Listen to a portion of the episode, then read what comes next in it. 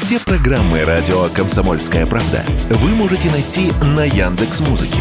Ищите раздел вашей любимой передачи и подписывайтесь, чтобы не пропустить новый выпуск. Радио КП на Яндекс Музыке. Это удобно, просто и всегда интересно.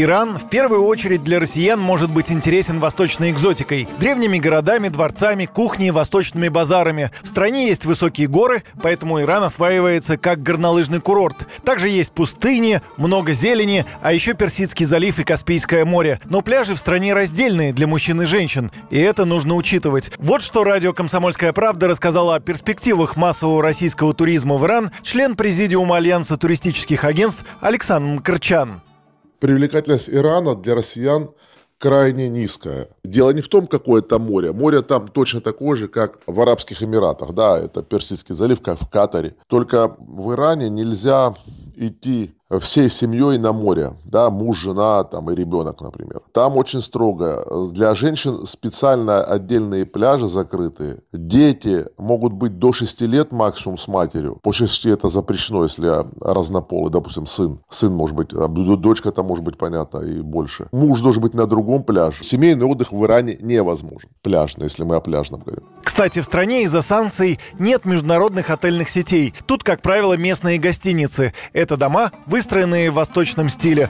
В центре непременно внутренний дворик с апельсиновыми деревьями и оливами. По его периметру рестораны местной кухни, кальянные. Здесь же наливают кофе с шафраном. Еще один минус туризма в Иране, по мнению Александра Мкрчана, сложная логистика небольшой процент экскурсионных туров, которые крайне затруднены, потому что дело в том, что находится все не в Тегеране, куда прилетают самолет, а по всему Ирану. Но это как, грубо говоря, прилетать в Москву, а потом лететь в Ростов-на-Дону, в Мурманск, в Петербург. Вот примерно так, чтобы было понятно, то есть логистика крайне затруднена, автобусные переезды э, ну, невозможно, не то, что невозможно, они возможны, но очень тяжелые. Поэтому лучше самолетом. Поездов почти нет в Иране. Карты МИР в стране не работают. Население пользуется пластиком местных банков. Поэтому вы можете еще в России оформить депозит, и по приезду в Иран вам выдадут такую карту. Оставшаяся в конце поездки сумма будет возвращена с карты обратно туристу. Ну а если нужны мелкие суммы, то пользуйтесь наличными. В Иране нужно соблюдать дресс-код. Мужчинам прикрывать плечи и ноги, женщинам носить косынку и тоже особо не обнажать конечности. Кстати, в стране низкий уровень преступности и к русским относятся доброжелательно. Об этом на YouTube-канале «Попутчики» после путешествия в Иран рассказала ведущая Лидия. Для меня Тегеран ассоциируется со словом «мера», потому что здесь абсолютно не наблюдается никаких резких каких-то крайностей чего-то.